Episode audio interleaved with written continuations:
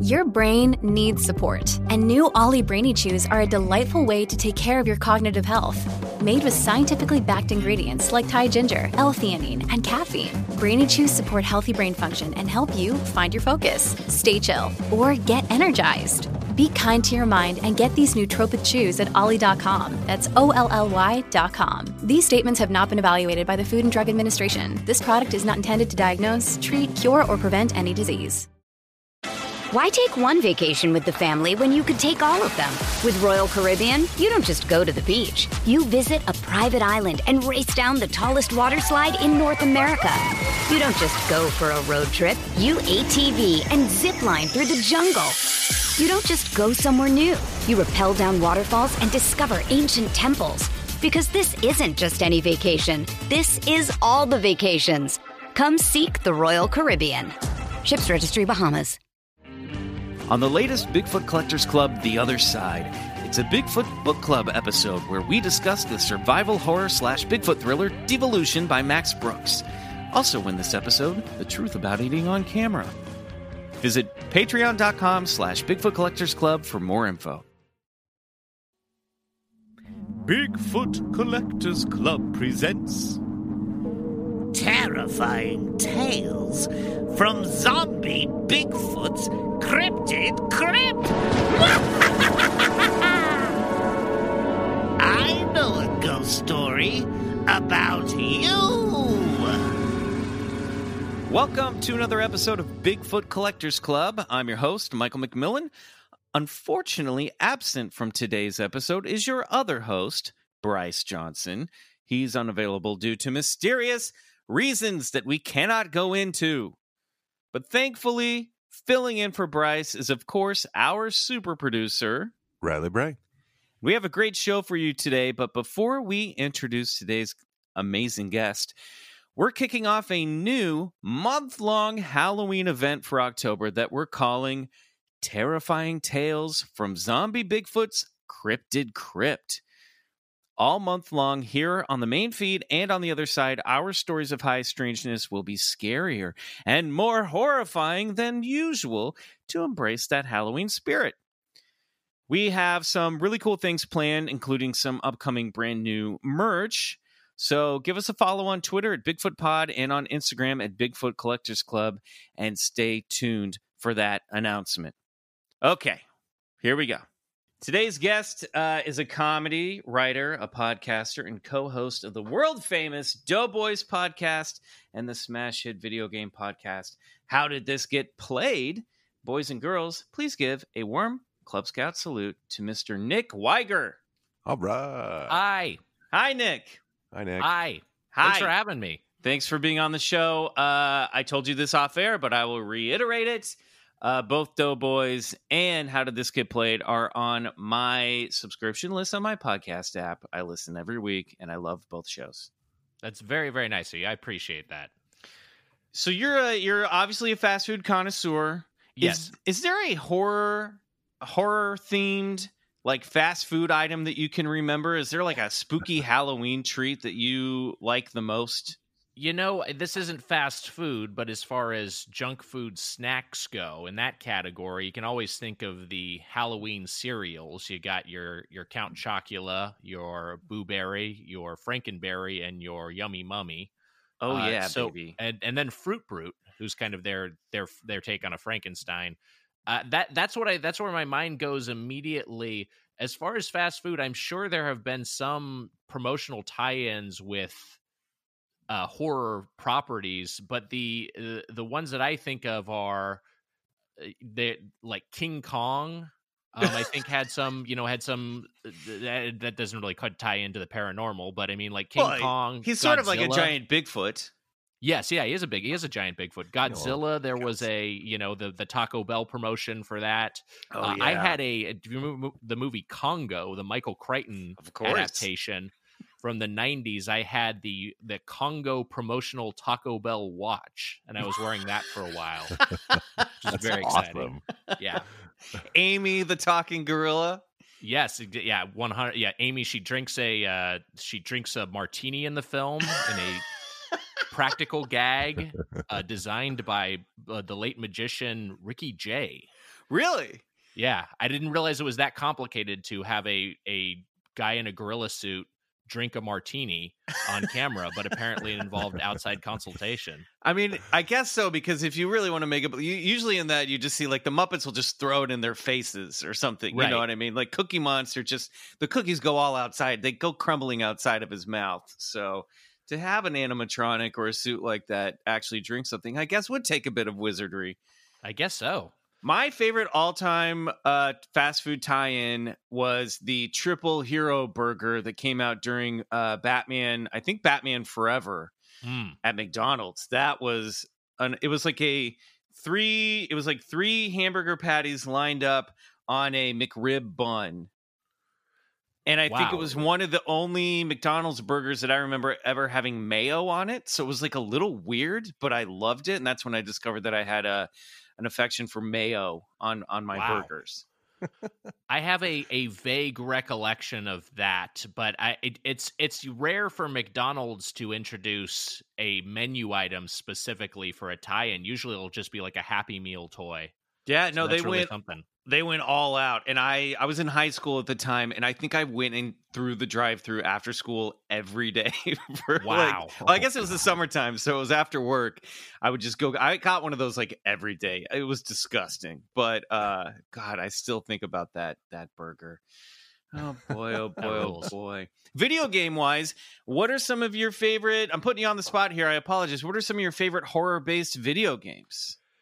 Great question. You know, a recent one that I that I love and that I've raved about on uh, my podcast al- along with uh, with uh, Heather Anne Campbell and Matt Apodaca, who I do the show with, uh, is uh, Death Stranding, Hideo Kojima's game, which is it, it's it's sci-fi apocalyptic but has a has strong horror elements, and uh, it has these creatures called the lore of this game is incomprehensible, which I love. I love just how complicated it is. I love that I've I spent near a hundred hours playing it, and I still can't really explain what's going on.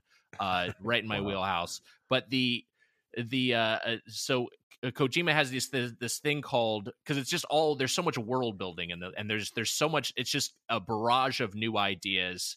Um, and one of them is these things called BTs, beached things, which are like these otherworldly. They're like basically things that have died but have passed on to the next world, but you can still have some sort of uh, interaction with. You know, it's it's a fucking ghost. That's fundamentally what it is.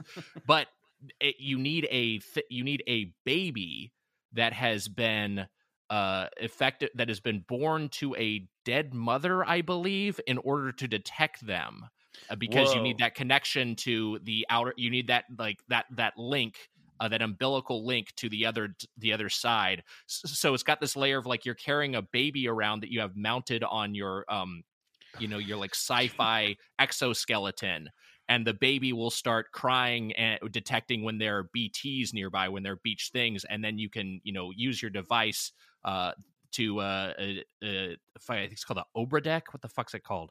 Uh, you use this thing to to shoot out waves, and then you can see the BTS, and they are horrifying. They're extremely scary.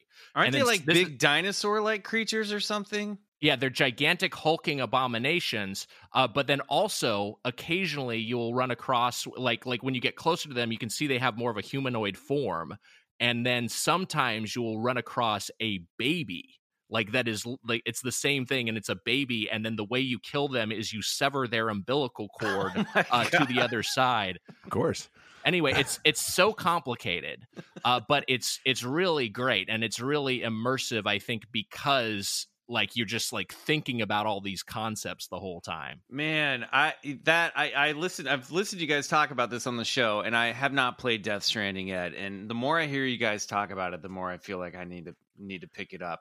I'm fascinated by the idea of like the scientists in that world who a discovered the BTS and then b discovered how the method of detecting them was babies.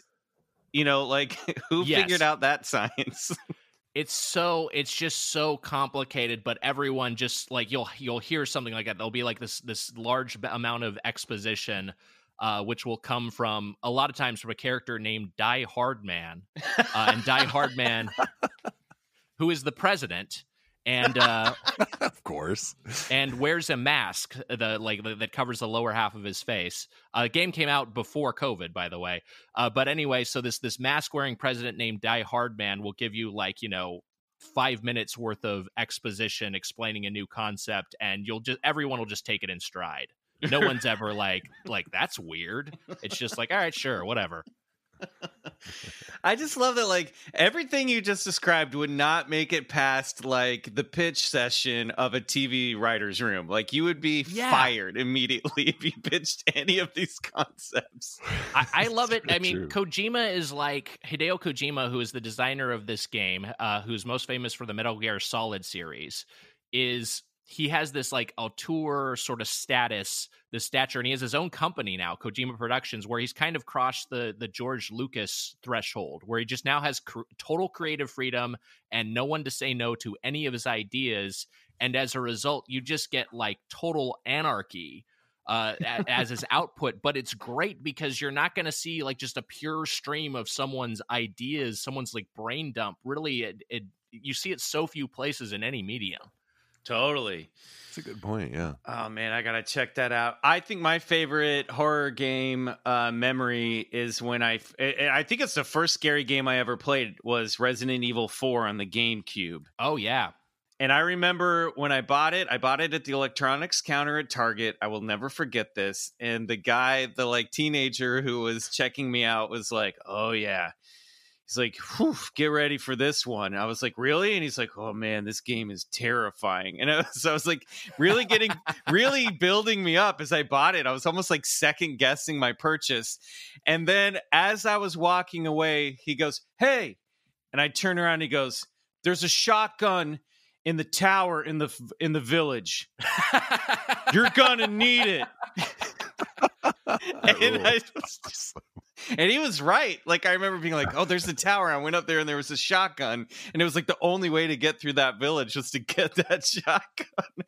But it was it was just like that classic moment of like the the old man on the edge of the forest warning me not to go up to the haunted castle. yeah. You had a real life NPC. yeah, totally. That's I will, amazing. Yeah, Yeah, it's that's cool story. It, it is one of my favorite memories, let a, let alone video game memories. But uh, oh, what a blast! That game was so so good. Uh, all right, Nick. Well, we love to ask all all of our guests, what is your personal paranormal history? Do you believe in ghosts? Have you encountered a ghost? Have you seen a UFO? Any of this stuff? Uh, I don't, you know, I don't really believe in ghosts, and I'm not, you know, I'm not like a huge like annoying skeptic about it. But I, but I do, I don't really like. It's uh, it's possible, but it's not. It's, I don't really believe it. Uh, but the uh, you know UFOs, aliens, you know, again, I I think I I'm one of the people who tends to just buy whatever line is like, well, this was actually just a high speed aircraft that was being tested at low level, low uh, altitude or whatever. Like, I'll just be like, all right, sure, yeah, that's probably what happened. Um, but I, you know, I, d- I I think I think alien life likely exists, but I don't think it's necessarily visited us. But again, you know, I'm not like a, a huge annoying skeptic about that. It's it's possible.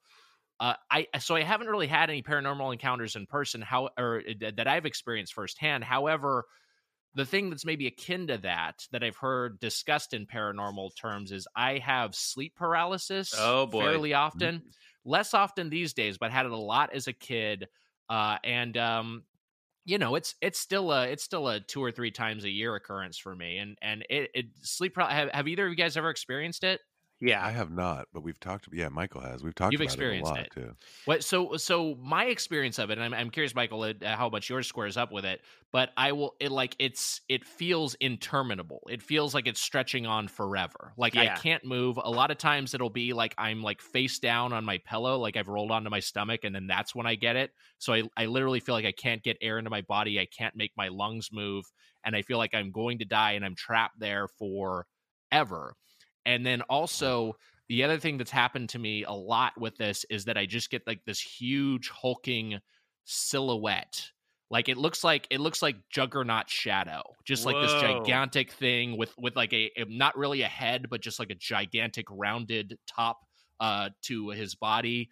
um, and uh, like his torso just kind of goes up and, and like a mountain, and then just like like huge arms just sort of lurking over me and wow. so so that's what that's what i associate and then i'm just like stuck in that forever and i'm trying weekly to make any sort of noise to alert you know somebody to help me to, to try to get my wife to like like wake me up but i but no sound comes out of of my lungs. Um so yeah it's really that's the scare the most scared uh, I ever am in my life is when I'm suffering from sleep paralysis. And then, of course, I don't. I'm not aware that I'm having sleep paralysis until after the fact. That's the thing that's always so fucked up about it, and just bad dreams in general. Is yes. why, if we've been through this before, why can't our brain just go, "Oh, Nick, you're just that that hulking uh, shadow beast. That's that's you've seen this before. It's gonna Right. go away." Why doesn't? Why don't our brains work that way? It doesn't make any sense. I, I that's a like I feel like I should be able to recognize when I'm in a dream anytime I'm in a dream. You know, like I just I feel like it's like okay, uh, in what situation would I be making pancakes with my third grade teacher? Like I just well, I don't know, Nick. It's a smooth talking third grader. we might be getting to the bottom of this uh, these these night terrors.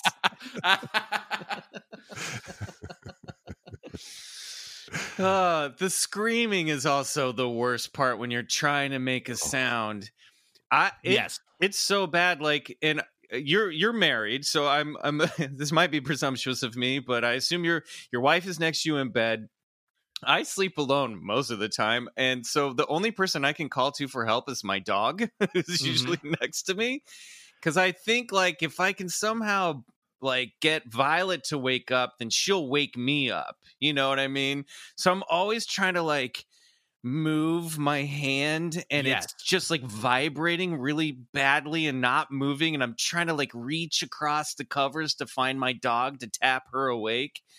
It's the worst. It's really and and you know like for me I, I i feel like every muscle's contracted like i can't like you know i can't move anything uh when i i i've had and i'm not sure if it's if it's sleep paralysis or just other bad dreams i've had times when when my wife natalie has woken me up in the middle and, and then just sort of like known she, you know she's at the point now where she knows to like just sort of like reassure me and calm me down like it's okay you're just dreaming because i'll wake up in a state of complete panic but I Mm. feel like I can't I can't even make like I can't even muster like a "Hmm, hmm," when I'm when I'm paralyzed when I'm sleep paral- uh, suffering from sleep paralysis I just can't do anything. yeah. Um but but it's yes so do you ever like do you ever see anything do you ever hear anything Yeah, I'll do. I mean, I've t- I've told some of these stories on the show before, but like this started when I was really little, and now Me that I'm a grown up and see a therapist, you know, it's ten. You know, basically, I've learned that okay, this is one of the ways that my anxiety manifests itself, right? Hmm.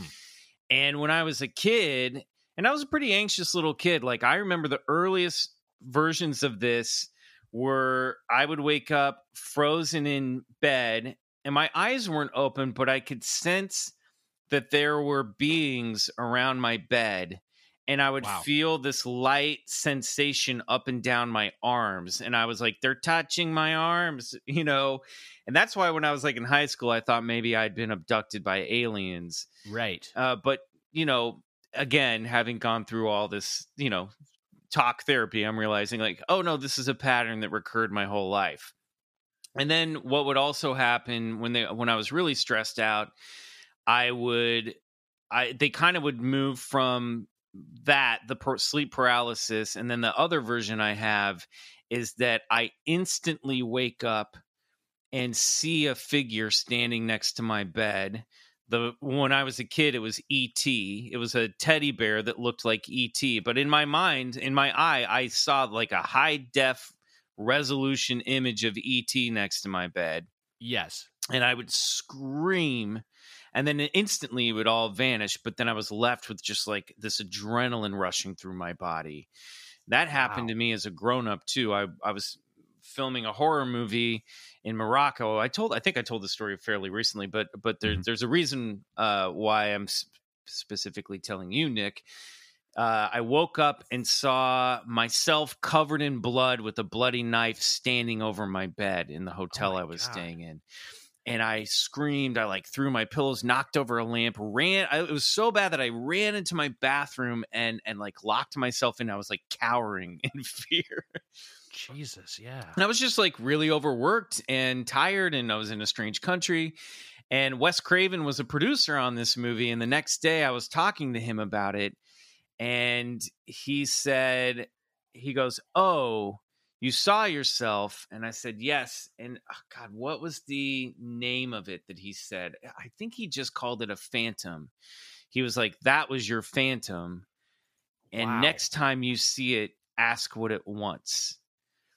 So, Oh my god. yeah, like, Very Wes Craven response. yeah, right? Use it. Yeah. Yeah. So maybe next time you see the shadow knot, you know, the big hulking beast, ask it, try to ask it in your sleep paralysis, maybe mentally, since you can't move your mouth. You know, what do Yes. you want? What do you want? But yeah, I've hang had, out. I've had those. Yeah, I just need a friend. I've just had. I've just. I've. I've had tons of that stuff. Usually, sleep paralysis will hit me uh, when I nap in the middle of the day, okay. and I feel like I will be in not a terrified version of it, but I'm frozen, and I will see out of the corner of my eye people come into my room and walk around my room and have conversations that I don't understand. Um, I basically never nap, but I, when I when I have had naps, especially when I was younger, when it was more common, yeah, I would have it happen sometimes. Too. I think I think maybe a trigger for it could be just like getting really hot, maybe. Uh, Right. Maybe that's a th- th- that's something that causes it. I, I have definitely had an element of it where I'm like I'm in my bedroom, I'm in wherever I'm sleeping, and I can't move, and yeah, stuff is happening around me. Uh, whether it's the the the the recurring uh, looming uh, hulking presence or just yeah some something else some other dreamlike thing that i just have no capability to react to. It, it's funny that you mentioned the et thing from childhood because i had a similar thing. So that same uh, sort of specter uh, that i see it originally appeared to me when i was like i think maybe four or five and I, it was but except it was com- it was like golden it was like just like it was like it was like you know shining brightly like the sun and like coming towards me. And I remember telling my parents about it in the morning because it was just like this terrifying experience. And they were trying to calm me down. They were just like, "Oh, it was probably Big Bird." And I remember, That's even worse. yeah, I remember. horrifying. Well, this is the thing because I just remember being like, like just knowing in my head, and I just be like, "It's not fucking Big Bird. Don't tell me it's Big Bird. I know I saw." Feed me these cover up lies. Stop telling me the Sesame Street bullshit. I'm living a nightmare. Were your parents religious at all? Were you raised religious? Yes, we were Episcopalian, uh, you know, which is kind of like uh, Catholicism light, and we went, we went, yeah, we went regularly. I almost just said we went religiously, um, which yes, we did. Uh, We went regularly to church basically until my brother became a teenager, and then maybe it was just too much of a hassle. Uh, and then we did, we stopped going. I, I, don't- I don't think my parents are really religious anymore, but they both kind of grown up with it. My mom especially, and so just kind of continued that so yeah christianity was like a big part again like it not not you know not like a a a, a, a big episcopalian is like a episcopalianism is it's like the one of the the looser sects you know it's it's one of the uh more lenient more progressive sects and so um se- s-e-c-t-s i'm trying to say uh and so it's it was never like a, a it's still it's still a pretty liberal progressive household but yeah that that was definitely a, a we we definitely were a church going family Because I just feel like the golden light thing that a lot of parents be like, it was an angel, Nick. Oh, Nick, it yes, was an angel. An angel came to visit you. You know, I don't know why your parents are from Texas, but uh, it was yeah no, it, I I never thought of it in terms of in religious terms. You know at any time I've had something like that I thought it would be yeah, maybe paranormal or maybe extraterrestrial. And then later I just realized, yeah, it was it's just a dream thing. There's the, there is a mythology of light beings that we we haven't gotten really too much into on the show, but there it's a very it's sort of a new age take on aliens that there are beings of light like hmm. high, you know, highly intelligent, highly spiritual. They're not angels, but they're kind of like the sci-fi version of them that will sometimes, you know, bless people with their presence and download, you know, positive information or you know, emotion. Um so it's so fascinating that this juggernaut, just from a psychology point of view, that this thing went from like super co- golden to like now it's a dark shadow. Now it's a shadow, yeah. It's so. What do you guys think these things are? Like, you know, you'd say it's a it's a dream thing or it's from your anxiety, but is this is this just entirely like something that's coming out of your subconscious? Do you think, or and why is it so sort of uniform the experience that it, people have that experience this? Uh, other things I've read is that it's uh, a lot of times people will perceive like a long, stretched out sort of sh- apparition. Have you heard this mm-hmm. before? Yeah. yeah, with a hat sometimes. Yeah, like, like super a... elongated. Yeah, yes, yes, one hundred percent. Um, yeah, I don't know. I I don't know what it is. I, do remember reading, and, and and Michael, you probably know more about this, but I remember reading a book when I was younger, perhaps by Carl Sagan, that that talked about alien abductions from a skeptical perspective, and was basically saying that a lot of times. Uh, that he was just he was uh, uh, postulating that these are these are just you know episodes of sleep paralysis or or or flat out nightmares that people were, uh, you know, retconning into being alien abductions, and then pointed to the same sort of phenomenon happening centuries earlier, but everyone attributed it to angels or you know uh, a succubi or something. Oh you know, yeah. because it was before it, the, the idea of uh, extraterrestrials were in the collective consciousness so people just sought something else out now of course someone who's bullish on aliens will just say like well they just didn't know what aliens were and they were still getting abducted back then but um, that that's that. I don't know. That's I, I still don't know why the experience is so uniform. Yeah, that's the whole Jacques Vallée um, point of view. Well, Jacques Vallée, the the writer, uh, wrote Passport to Magonia, and he basically traces these extraterrestrial encounters all the way back to biblical times and it's like mm. they were angels and demons they were succubi then they were fairies now they're aliens Got and, it. and for a brief period they were like uh, they were like people from San Francisco flying around in like magical airships, you know, before uh, the airplane was invented. Ah, you know, so there's this like strange history of the phenomenon, you know, and then but even in that, you'll get some like they aren't all sleep paralysis things. They're like living, breathing, waking interactions or encounters, you know, with some sort of manifestation of some kind, whether it's a hallucination or it's some sort of you know extra dimensional intelligence manifesting itself because you know one of the things that i think about nick i'd actually be interested to hear your perspective on this in terms of just nature of reality in general is this idea of the simulation theory mm. that this reality that we're living in here that this world is might just be a highly advanced computer simulation that our consciousness is dropping down into and we're experiencing much the way that we would experience an avatar in a video game but it's just so advanced that we've sort of forgotten that we're playing that game or that we're living in that simulation. Because again like you pointed out why don't we know that we're dreaming you know? Right. Uh i mean i my thing on the simulation theory is it's almost I guess this is a cop out, but it's almost like irrelevant to our lived experiences, right? right? It's just like there's just no, it doesn't. Uh, how can it affect anything? And is it less meaningful ultimately if it is just a simulation? You know, I I, I don't yeah. know. I feel like this is.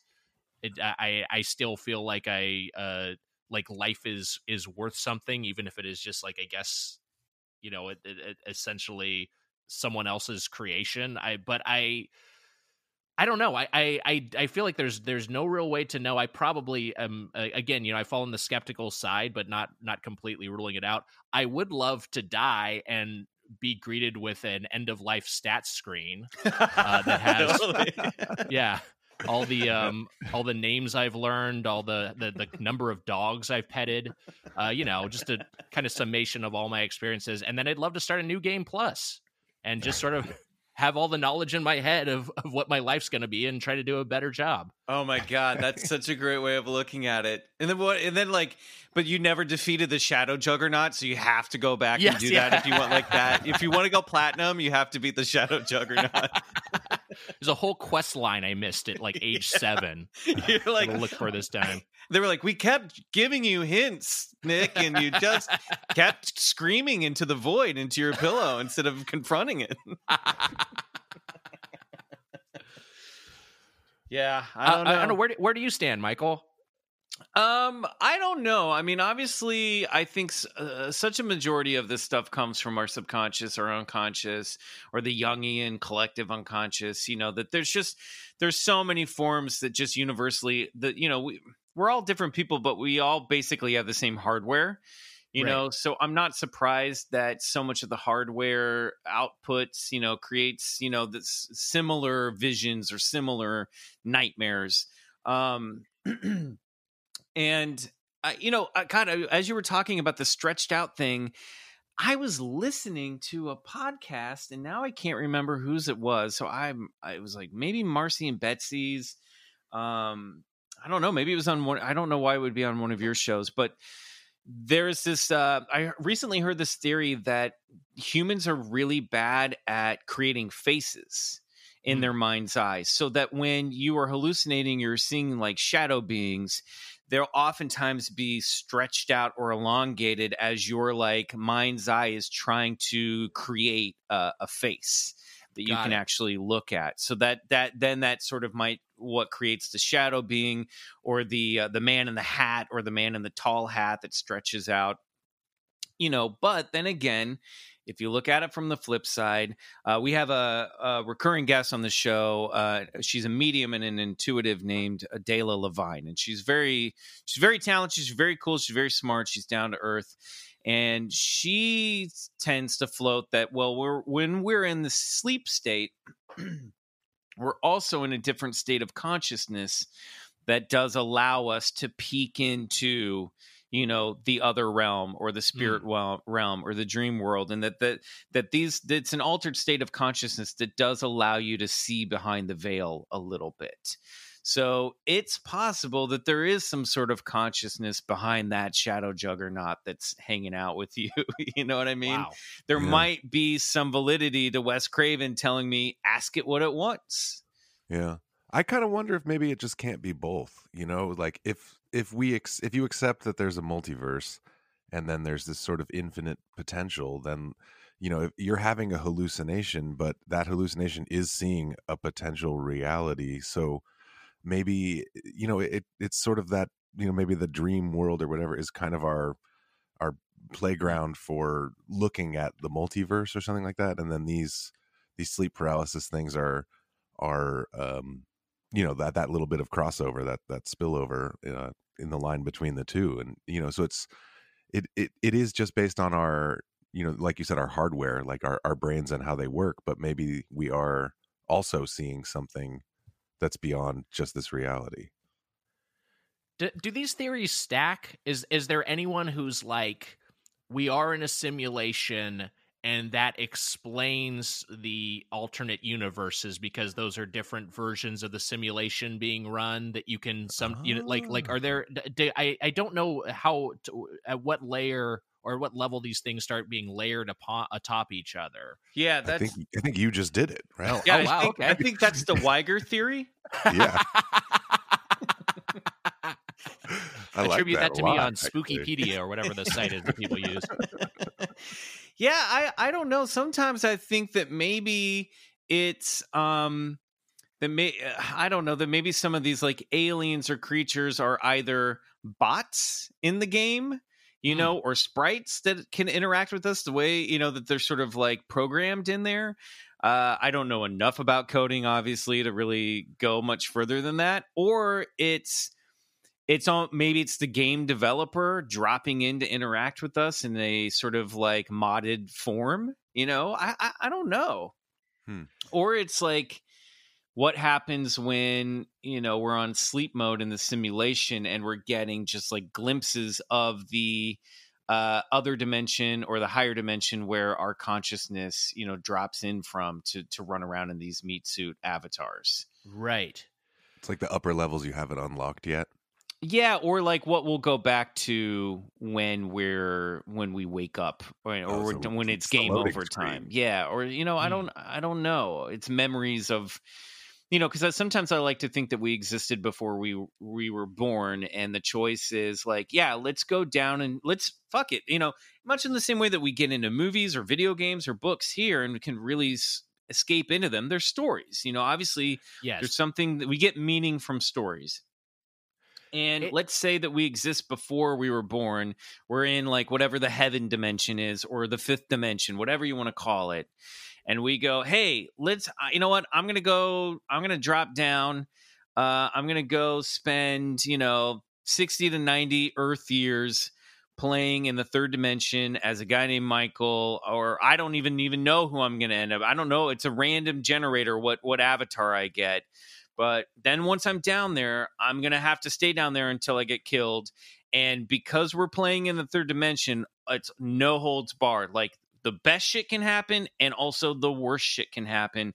And the catch is, I'm not going to remember that I'm that I'm playing a game here. I'm not going to remember any of this stuff until I die and I wake back up and I'm like, "Oh, right. That's that's what I was doing." I mean, that sounds like a pretty next level game. Yeah. Honestly, it's a Yeah. cool idea. It- And I don't- It's go Yeah. on, please. No, I was just to say to answer your question really, I don't know if there's a difference. You know, when you get into this stuff, then really what's the difference between that and the biblical image of what earth is you know that there's a creator that we're sent we're souls that are staying here and then when we die we're to rejoin with the creator you know what i mean it's, it's not really that different it's just a different way of looking at it Yeah, and it's you know, and I guess going back to dreams, it's the same sort of thing where like you're within a dream, you don't realize you're you're in a dream. You made this point earlier, and then you wake up, and all of a sudden you're just like, oh, that's what that was, you know. And, and I like it's just like the idea that you would a, a life would end, and you'd just sort of be like, okay, I'm this fucking weird tentacle guy who's been playing this game for 80 Earth years, and then I'm just like, oh yeah, that's what that's what was happening. I remember I logged into this a while back, you right know? right and and if you're and if you're living in in a in a dimension that's outside time you Yes. know you might be logging into this for what feels like 30 minutes but for, for us feels you know while you're down here feels like 90 years Right. Um but i also love the idea of like waking up and being like oh fuck i'm a disgusting tentacle creature. I forgot. Oh yeah, I really look like shit. oh man. That's why I wanted this escape. yeah okay You God, i gotta go again. I, this You just like crush an energy drink and like go back to playing the games. It's interesting that because because some of the things that are you know just just expanding on what you guys were saying like some it, like a, like a, the equivalent of what this would what the simulation would be like an MMO like you know classic example World of Warcraft has elements of if you die in World of Warcraft you become like an observer you become like a spirit an observer and then you're just sort of walking you know your your job then is you can't really interact with the world in the same way uh, but you can move around and eventually retrieve your corpse and then re-enter the the the world of the living and you know that's the thing a lot of uh, games have which is like okay that's partly I get, you know, that's informed, I guess, by uh, you know mythology and folklore and, and w- what we have. But I mean, I guess there's a world where, like, what we have in our world is was created as part of the simulation. You know, the, the idea that like ghosts are appearing and stuff like that's like a that's that's an element that was just designed in. right Um, because you see it in games that get designed now, and so it's uh, you know like it's kind of a chicken and egg thing, I guess. Yeah, and it's like the Fallout 76 stuff where you can find cryptids, you can find Sheepsquatch, you can find like, you know, the snallygaster and stuff. It's just Have you been in- playing Fallout seventy six? I haven't, but we've had a lot of we've had a lot of uh, listeners and research. It pops up in our research all the time, just because now there's so many of these cryptids in that game. Should I be I- playing it?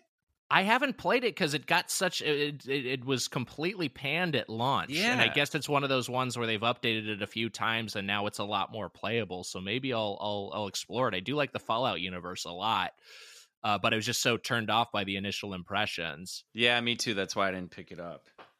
But now I'm like, I don't know if Bigfoot's in this thing. I kind of want to play it. Like, I would just play it just so I could go find the cryptids. Right. And there's some really obscure ones in there too, like the Grafton Monster that like, you know, it's probably one of our least listened to episodes. You know what I deep mean? cut, deep cut for sure. What's the Grafton monster? Grafton Monster was in, I think it was, Gra- it might have been Ohio. Let me take a look about where Grafton was. Um, but it, it oddly, strangely, and I did not plan this, Nick. It's a, a hulking like creature that seems to have no head. Wow. Yeah, it's a lot like the Juggernaut. If you if you're near a computer, just Google Grafton Monster, I'm gonna do that and real quick. and the first thing you're going to get is the Grafton Monster from the uh, Fallout 76 because now there's more stuff about that on the internet than the actual uh, Grafton Monster. But uh, oh, it was in West in the West Virginia hills. this is Um, the fucking thing. Dude. Oh. This is so similar to what I see. Uh, it's you know the the Fallout version is asymmetrical, which is not my experience. But the uh, yeah, this this I, I'm looking at some of the other artist renderings of it. I'll uh, I'll read you a description that I just pulled off off a random website. This is from uh, West Virginia Explorer. The, the Grafton Monster, formerly a railroad boomtown, Grafton, West Virginia, today seems somewhat an anomaly. A village of big city architecture locked in a territory of small farms and dense woodlands. Through these woodlands prowls a monster. Some say the legend of the Grafton Monster has endured since the 1960s when sightings were at their peak. The man like beast is said to be akin to a Bigfoot or skunk ape. According to the book Monsters of West Virginia, eyewitnesses have estimated that it stands between seven and nine feet tall and is cloaked in pale skin that is slick like that of a seal. But it has no discernible like head, like its hunch its head is hunched down, embedded like in its shoulders and chest. Uh, can I just say real quick to the Grafton monster, if you're listening to this podcast, just leave me alone. Get out of my dreams. Well, That's your I'm a big bird. I'm not.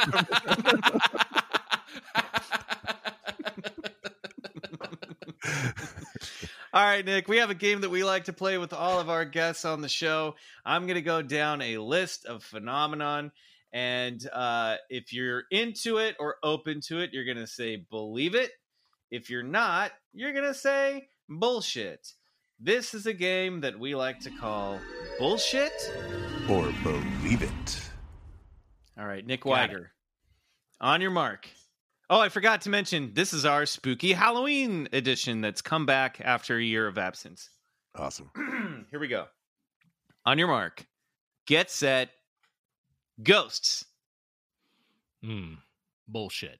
UFOs, Bullshit.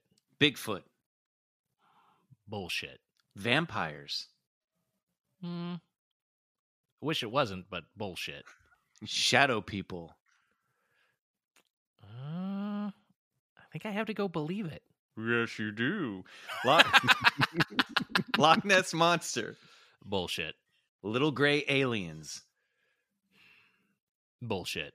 werewolves, Bullshit. parallel universes, Believe it. zombies, Bullshit. shapeshifters, Bullshit. Heaven, Mm, Believe it. hell, Bullshit. yeti, Bullshit. doppelgangers, Bullshit. astrology, Mm, bullshit. ESP, Bullshit. witches, Bullshit.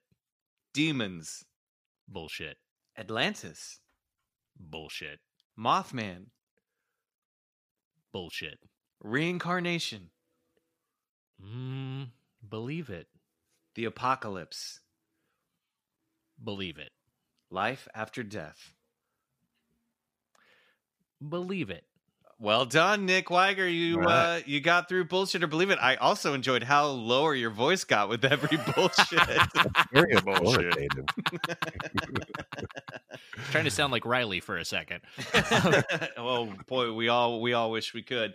We Uh, all- we witches, all I feel do. like you upset a lot of a lot of people out there by saying witches were bullshit. I maybe regret that, uh, just because the witch community might come after me in earnest and You're prove that got a hex on your not head. Bullshit. Yeah. Uh, that no, and astrology, you know, that's a dangerous position in Los Angeles It's- bullshit on. Yes, one. I mean, I know some. I, I you know, I know some people who do astrology and and uh, and you know, I, I think just being confronted with a binary of true or false, I'm Yes. going to like. I'm going to pick the. I'm going to be a little bit more inherently skeptical. But you know, I think I'm open to most things. For me, the clearest bullshits are like the Loch Ness monster and Atlantis. Those are ones where are just like, come on.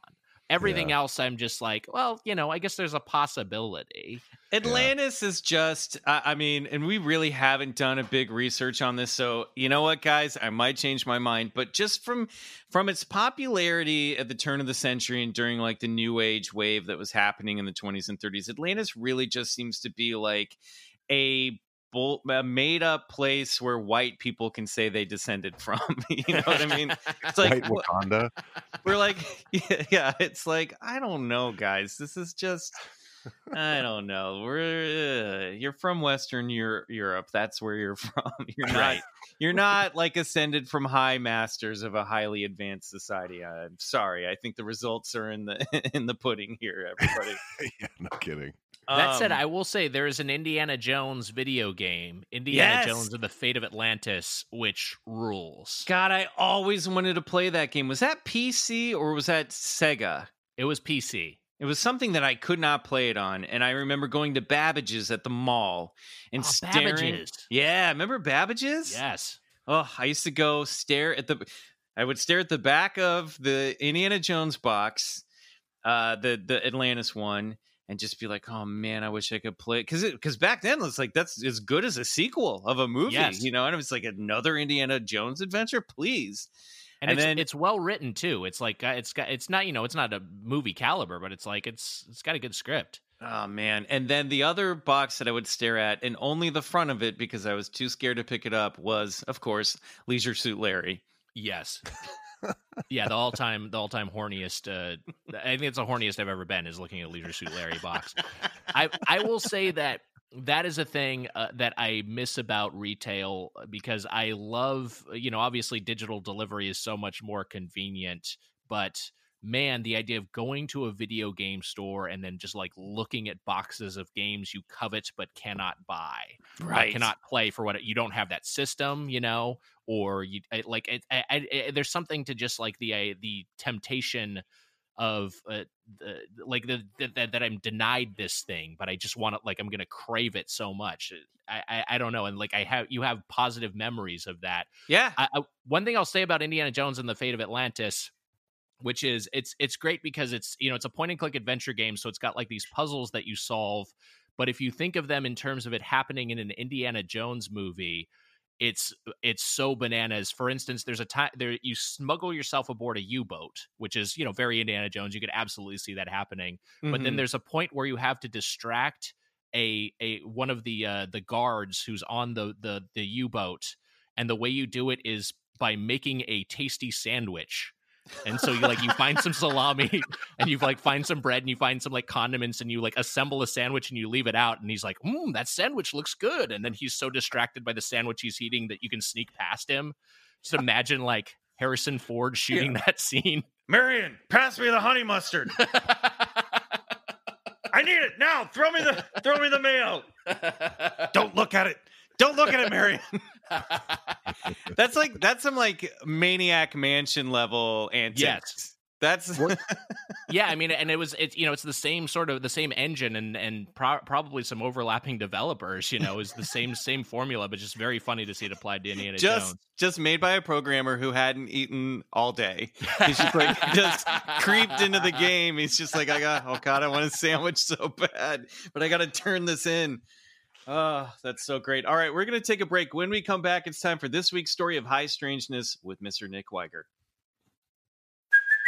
Hey, it's Kaley Cuoco for Priceline. Ready to go to your happy place for a happy price? Well, why didn't you say so? Just download the Priceline app right now and save up to 60% on hotels. So, whether it's Cousin Kevin's Kazoo concert in Kansas City, go Kevin, or Becky's Bachelorette Bash in Bermuda, you never have to miss a trip ever again. So, download the Priceline app today. Your savings are waiting. Go to your happy place for a happy price. Go to your happy price, Priceline. Why take one vacation with the family when you could take all of them?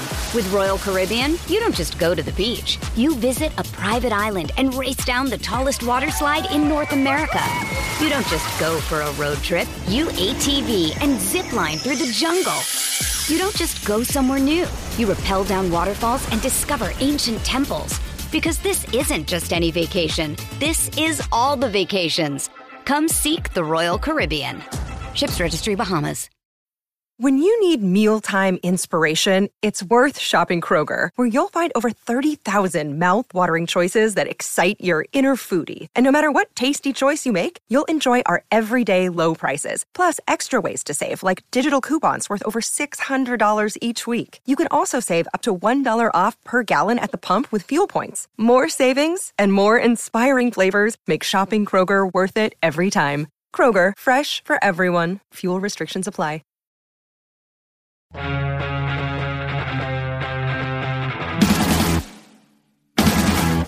right, Riley, let's open Zombie Bigfoot's Cryptid Crypt for this week's terrifying tale. Here we go. Here we go. Riley, give us some spooky music. And we're off. In 1924, a classic Beaux Art style multi story hotel in downtown Los Angeles was erected. With five years of within five years of its founding, the U.S. slid into the Great Depression and began slowly dragging the surrounding area of the hotel into decline.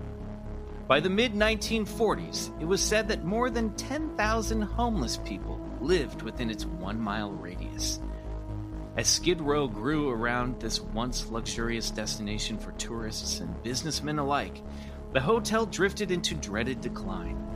It became a home for transients, drifters, and criminals, as well as the elderly and the economically vulnerable. It rented rooms to at least two serial killers. By 1960, the amount of death associated with the building, often self inflicted by its guests, earned the hotel its gruesome nickname, the Suicide. Should it come as any surprise that this place was highly regarded to be cursed and haunted?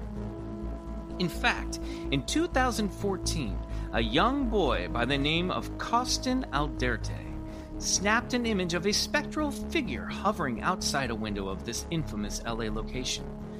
When interviewed by the local news about his ghost photo, which you can see on our Instagram, young Costin had this to say. When I looked at that window, it just looked kind of creepy to me, and then I showed my friend, and he kind of freaked out.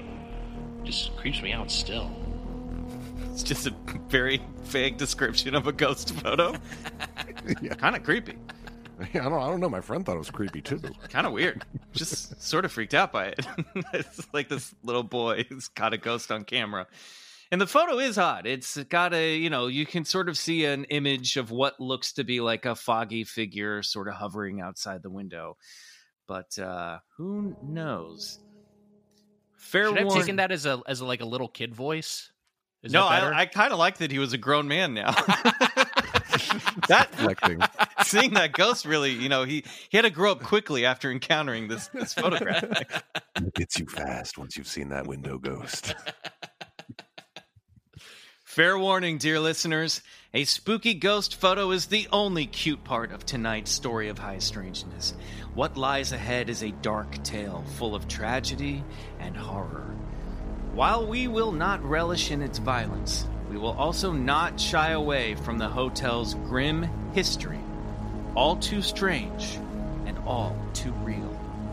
Consider this your warning. This is the horror story of the Cecil Hotel. yes. I've been waiting for this one. The earliest reported suicide at the Cecil Hotel was in 1931 when a hotel guest from Manhattan Beach, W.K. Norton, offed himself by ingesting a handful of poison capsules.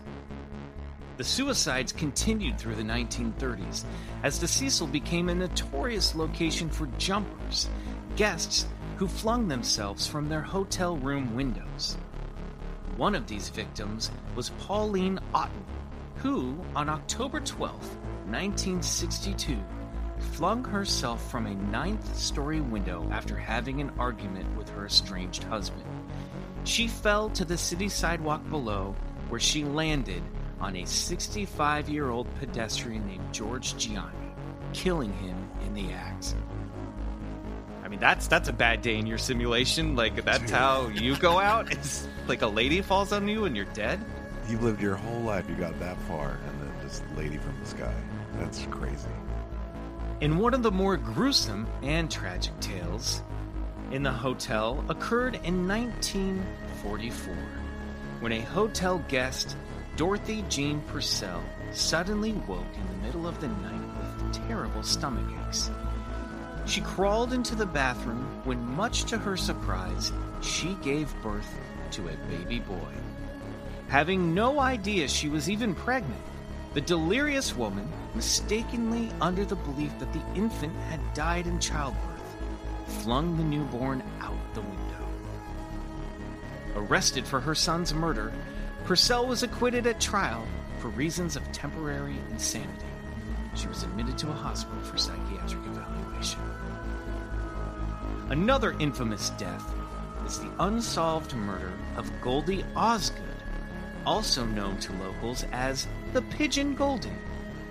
Osgood was a regular. Osgood was a regular at Pershing Square Park, a retired telephone operator who spent her free time feeding the pigeons. Osgood was discovered dead in a hotel room next to her favorite Dodgers cap and a bag of birdseed. She had been beaten, raped, strangled. The case is unsolved to this day. In the mid 1980s and early 90s, the Cecil hosted two notorious serial killers. Richard Ramirez, aka the Night Stalker, stayed on the 14th floor of the hotel during his LA murder spree between 1984 and 1985. Ramirez would stash his blood soaked clothes in the dumpster behind the hotel before sneaking into the back door. Upon receiving the death sentence, execution by gas chamber, at his trial, Ramirez uttered the disturbing words Big deal. Death always went with the territory. See you in Disneyland. Oh my god. Jesus. Unbelievable. He's implying that he's going to haunt Disneyland? I guess. Is Richard Ramirez haunting Disneyland right now? Who's under that Mickey Mouse costume? Oh my god. That's when you're when you go through the haunted mansion and uh one of the ghosts appears in your carriage at the end, there's like a one in nine hundred ninety nine chance that it's Richard Ramirez. Oh my god. Yeah, it's brutal. He used to hang out down on Skid Row, and then he'd leave to go murder everybody. I don't know, man. This I, if you, have you been to this area in downtown LA, Nick? Where this hotel is, I'm sure. Yeah. I've, I, yeah, I, I'm sure I've seen it.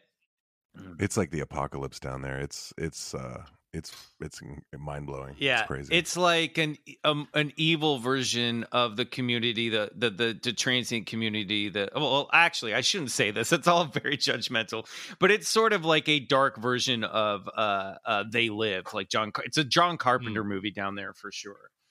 Yeah, it's- I mean it's uh it's some late stage capitalism. It's very depressed. Yeah, I, I- think I, I, if not this specific area, you know, I've definitely uh, uh, driven through or, or ridden the bus through Skid Row in L.A. and it, it's yeah, it's it's very grim. It's a Yeah. bummer that there that so many people don't have a place to live, and these gi- these gigantic, you know, tent cities have propped up just because Yep. there's no other option. It's it's really depressing. And the hotel is like the threshold for that area. It's just this Oh, okay. horrendously economically depressed uh, area. In 1991, Jack Unterweger, who was a well known journalist, TV host, and crime writer from Austria, checked into the Cecil under the guise of researching Ramirez and crime in the downtown LA area. Buddying up with the cops, Unterweger went on ride alongs and interviewed denizens of Skid Row. He ended up sexually assaulting and murdering three sex workers Shannon Exley, Irene Rodriguez, and Peggy Booth while staying at the Cecil, also on the 14th floor. This motherfucker was a true crime writer and he was a serial killer. Yeah, he's called like the Vienna Butcher or something. It's really wild. That's, that's, that's there's there should be like a whole true crime podcast about that guy. It's insane. Perhaps the most bizarre tragedy of the Cecil Hotel was the mysterious death of Elisa Lam. In January 2013, Canadian tourist Elisa Lam, a 21 year old student of the University of British Columbia, was traveling alone on a student's budget when she checked in at the hotel, which had by this point been rebranded as the Stay on Main Hotel and Hostel. Described as sweet and intelligent, Elisa was traveling on her own during a West Coast tour of the U.S. A part time art and fashion blogger and mental health advocate, Elisa suffered from bipolar disorder, which might explain her erratic behavior captured in an elevator security camera footage from the Cecil Hotel that went viral in 2013. Elisa was on medication and forthcoming about her struggle with mental illness on her Tumblr, which cites this quote from Fight Club author Chuck Palahniuk. You're always haunted by the idea you're wasting your life. He said it so casually. Yep. Elisa's parents, immigrants from Hong Kong, were keeping in touch with her every day during her vacation. She, retun- retu- she re- routinely called them on a daily basis to let them know where she was and that she was okay. So when they did not hear from her on January 31st, the day Elisa was supposed to check out and head north to Santa Cruz, they contacted the hotel to check in on her whereabouts. Elisa was last seen on January 31st. Hotel staff claimed she was alone. Elisa shopped at the last bookstore where she bought presents for her family. The manager, Katie Orphan, described Elisa as outgoing, lively, and very friendly. In other words, no signs of suicidal ideation. Orphan told CBS LA it seemed like she had plans to return home, plans to give things to her family members and reconnect with them. Hotel manager Amy Price informed investigators that Elisa had originally been assigned to a hostel style room, but was relocated to a private one after her roommates complained of odd behavior. However, there were no real leads to her disappearance. Elisa seemed to simply vanish into thin air. Police found her laptop and personal belongings in her room, so there was a theory that she never left the hotel at all, at least not by her own will. Lisa's family flew in from Canada to help assist in the search. On February 15th, still no sign of Elisa, police released a roughly four minute video that exploded on YouTube, attracting the attention of true crime enthusiasts and conspiracy theorists alike. In the video, captured on the day she disappeared, Elisa is seen walking into an elevator and acting erratically. She scans the elevator buttons and cowers in the corner as if hiding from an unseen pursuer. Lam then starts peeking out of the elevator door before finally stepping out into the hallway. Her hands gesticulate in a strange manner.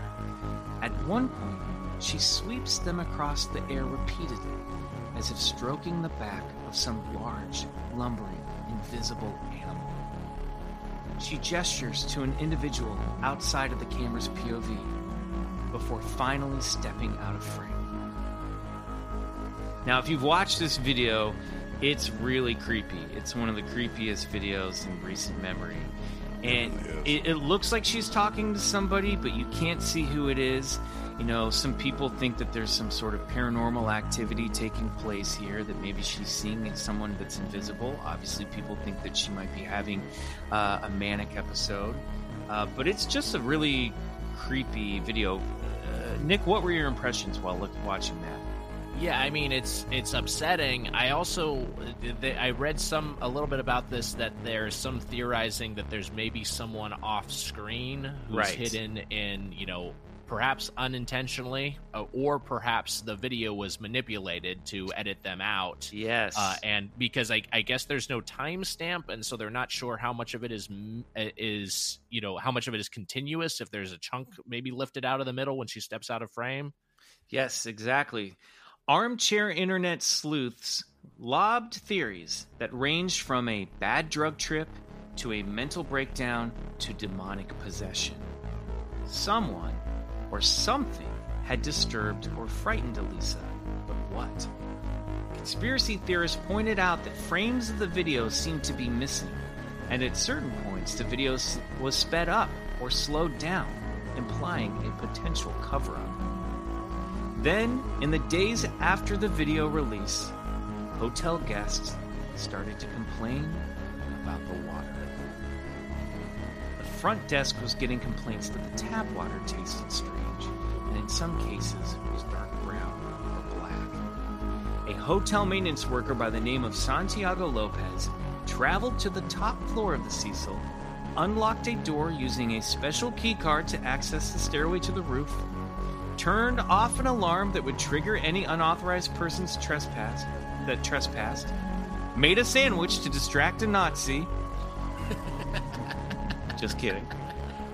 Climbed up a ladder to perform to the platform that staged four hotel water tanks, lifted one of the tank's 20 pound hatches, and found Lisa's naked body floating there, de- decomposing in the water.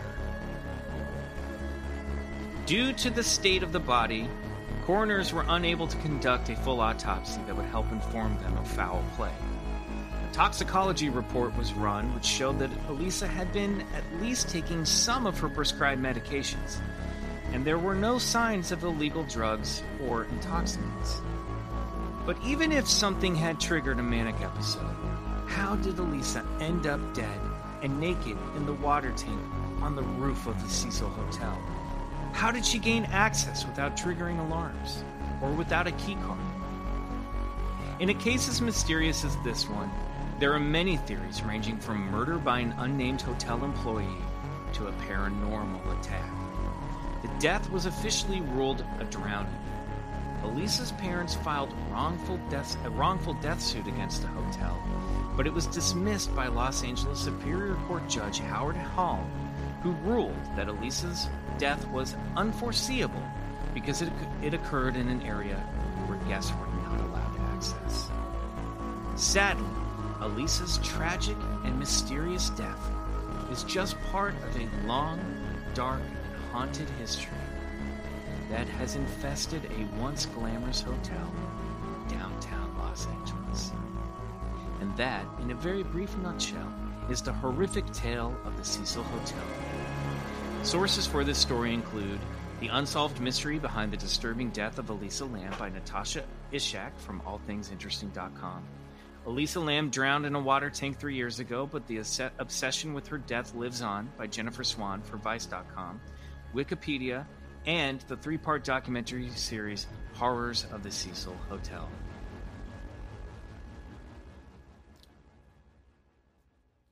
Nick Wiger, what the hell is that? Ever, you know, what? it's like uh, I, I hearing just the barrage of all the incidents that's happened there over the decades. It is it's it's really something. But yeah, the last one uh, that like like Riley was saying, I think uh, the the Elisa Lam one is just so like every aspect of it is upsetting. The Yeah. fact that there's there's no closure, and then that that all the guests were just you know like That- bathing in this this this tainted water. Yeah, uh, her, where- that that water tank ran all the way down to like the coffee shop. So like all the coffee was Oh, being God. brewed with it. Like everyone was ingesting or bathing in that water. so gnarly. It's Ugh, yeah.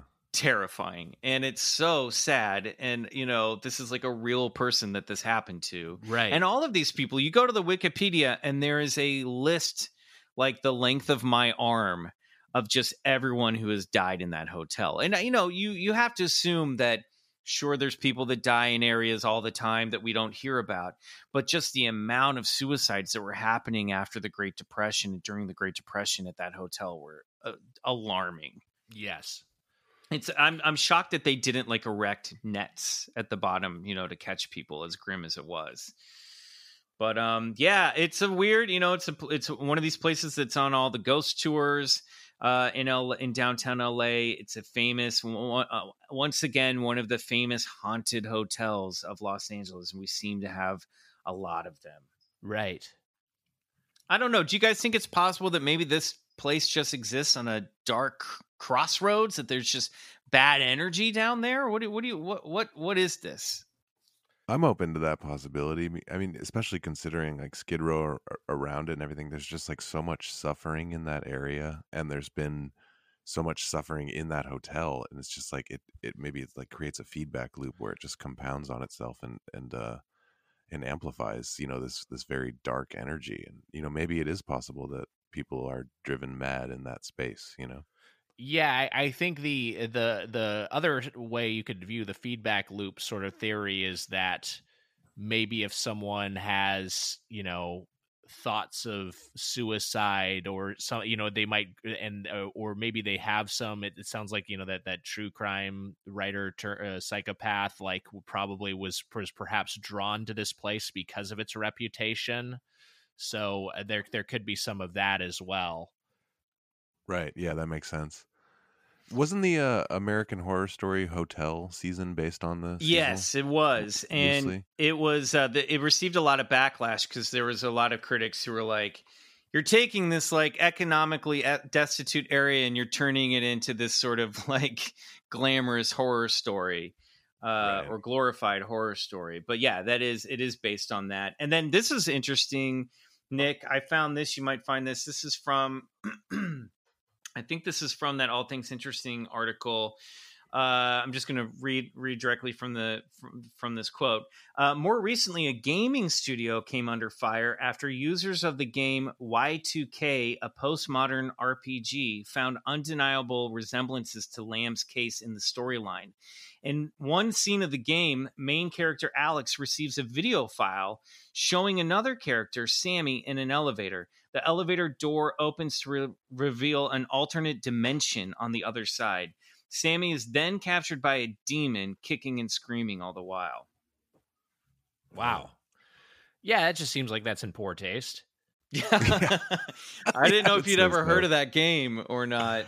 no no i'm not Yeah. aware of it Y2K. Um, and then there, there's this other theory that that Vice had that um, Wait, And I, some I'm people- so sorry, sorry, real quick. This this incident happened in like 2010 or something, right? Yes, I, 2013, which I don't know why this says uh, why why this game was Y2K postmodern. Uh, It must have been created in i- i- since 2013. Let me. Look, I'm going to Google it right now. We'll take a Because. I was gonna say, because uh, uh, unless this is another thing, like they, you know, people were saying Dark Water maybe uh, was a ha- had eerie resemblances to this, but happened before the incident was released before the incident. Unless this is one of those, it's just like, why are you making a game called Y2K in the 2010s? Well, it's a so apparently it's a Japanese RPG style game. Uh, Okay. it takes place in the 90s. Okay, So okay, it- that makes it- a little the- more sense. The storyline must revolve around an alternate version of whatever happened on Y2K. Got it. Um, yeah, yeah, it's about eight strangers, a mysterious woman who vanishes in an elevator, and the supernatural. So the, clearly, this is like heavily influenced by this by this story. Um, one of the other theories was that she may have had tuberculosis. I read this in the Vice.com because there was an outbreak of tuberculosis uh, in uh, downtown LA at the time. Uh, the one of the reasons I bring it up is that there's a weird synchronistic uh, uh, crossover here that the test to identify tuberculosis is called Lam Elisa. That's How Okay. strange is that? that's a weird connection. It's her name reversed. Yeah, that. But I mean, what? Yeah. what, does that mean? I don't know. It's just a weird synchronicity. I don't know. It's just one of those. I just can't get past the door, the locked door, the alarm, the difficult to open hatch, Right. the lock. It's just like how that like, that that's why I think someone from the hotel probably was following her and was Yeah. involved, and that the hotel either covered it up or that person got away with it. Yeah, Right. because that that all that completely ties in with the footage being manipulated. I mean, someone Yeah. who would have access to all these things. You know, if there if there was a culprit behind this, it wasn't a suicide. Yeah, allegedly, allegedly, allegedly. I was going to say that, so yeah, very allegedly. we don't get But sued then by stay on Maine. in this in this alleged, uh, you know, theoretical, then the the guy that goes and finds her is like the perfect fall guy because like he has the key and everything to open the door, and so it's like, or maybe you know, I'm sure he was a suspect Yeah, at some point. who knows it's all creepy. Well, expect more scary stories like that all month long here on Bigfoot Collectors Club as we celebrate horror stories. Uh, Nick Wiger, man, what a delight. Thank you so much for being a guest on the show. You are uh, such a great guest. Uh, Bigfoot cannot, we don't know where to find Bigfoot, where can people find Nick Wiger? You know, I'm, I'm just my name on any social media platform, uh, Nick Wiger, and then N I C K W I G E R. And then, yeah, check out my podcast, Doughboys, a podcast about chain restaurants, uh, co hosted with my friend Mike Mitchell. And uh, How Did This Get Played, where we, we review and discuss the worst and weirdest video games of all time uh, with uh, Heather Anne Campbell and Matt Apodaca.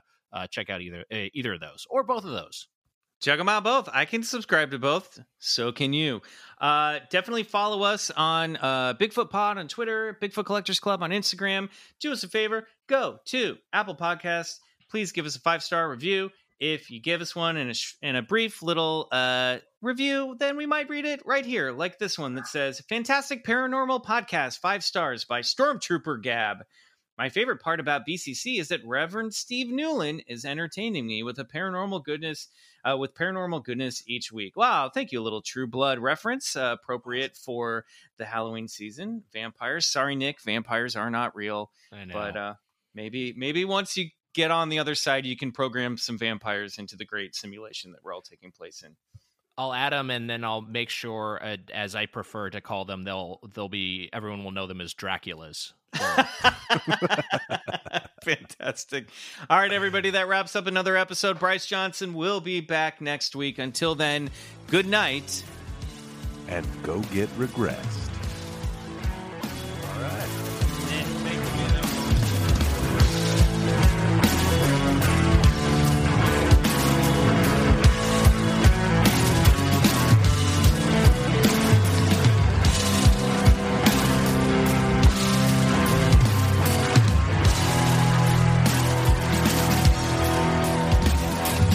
Bigfoot Collectors Club is produced by Riley Bray.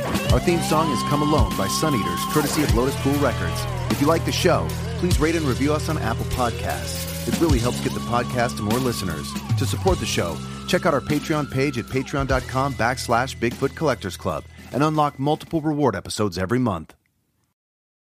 It's happening daily. We're being conned by the institutions we used to trust. The mainstream media is distracting us with meaningless headlines instead of focusing on the harsh realities facing American families. Time is short before something big happens, and that's why so many folks are preparing. They're becoming self reliant by investing in emergency food storage from My Patriot Supply. Go to mypatriotsupply.com and secure four week emergency food kits for each member of your family. Each kit contains tasty breakfasts, lunches, and dinners, averaging over 2,000 calories per day. Save $50 on each four week food kit you purchase. Plus, get free shipping on Ready Hour four week emergency food kits. You're not ready if it's not Ready Hour foods. At My Patriot Supply, you can also get solar power generators, water filtration units, heirloom seeds, and survival gear. Order by 3 p.m., and your unmarked boxes ship the same day. Shop MyPatriotSupply.com today. MyPatriotSupply.com. Hey guys, Heather Ashley here, host of the Big Mad True Crime Podcast. If you're looking for a true crime podcast with all of the details and none of the small talk, you have found your people. Each week, we dive deep into a new case and learn everything there is to know from getting to know the victim and the impact their case has had on those around them, to the investigation into what happened to them and who is or might be responsible. And if the bad guy looks like he might drink whiskey by a dumpster or has the social skills of an ogre, we say it because we were all thinking it anyway. As the name suggests, we get big mad over true crime, and I would love to have you join our incredible community of listeners with big hearts and zero time for small talk. Subscribe to Big Mad True Crime anywhere you listen to podcasts and listen to new episodes every single Monday.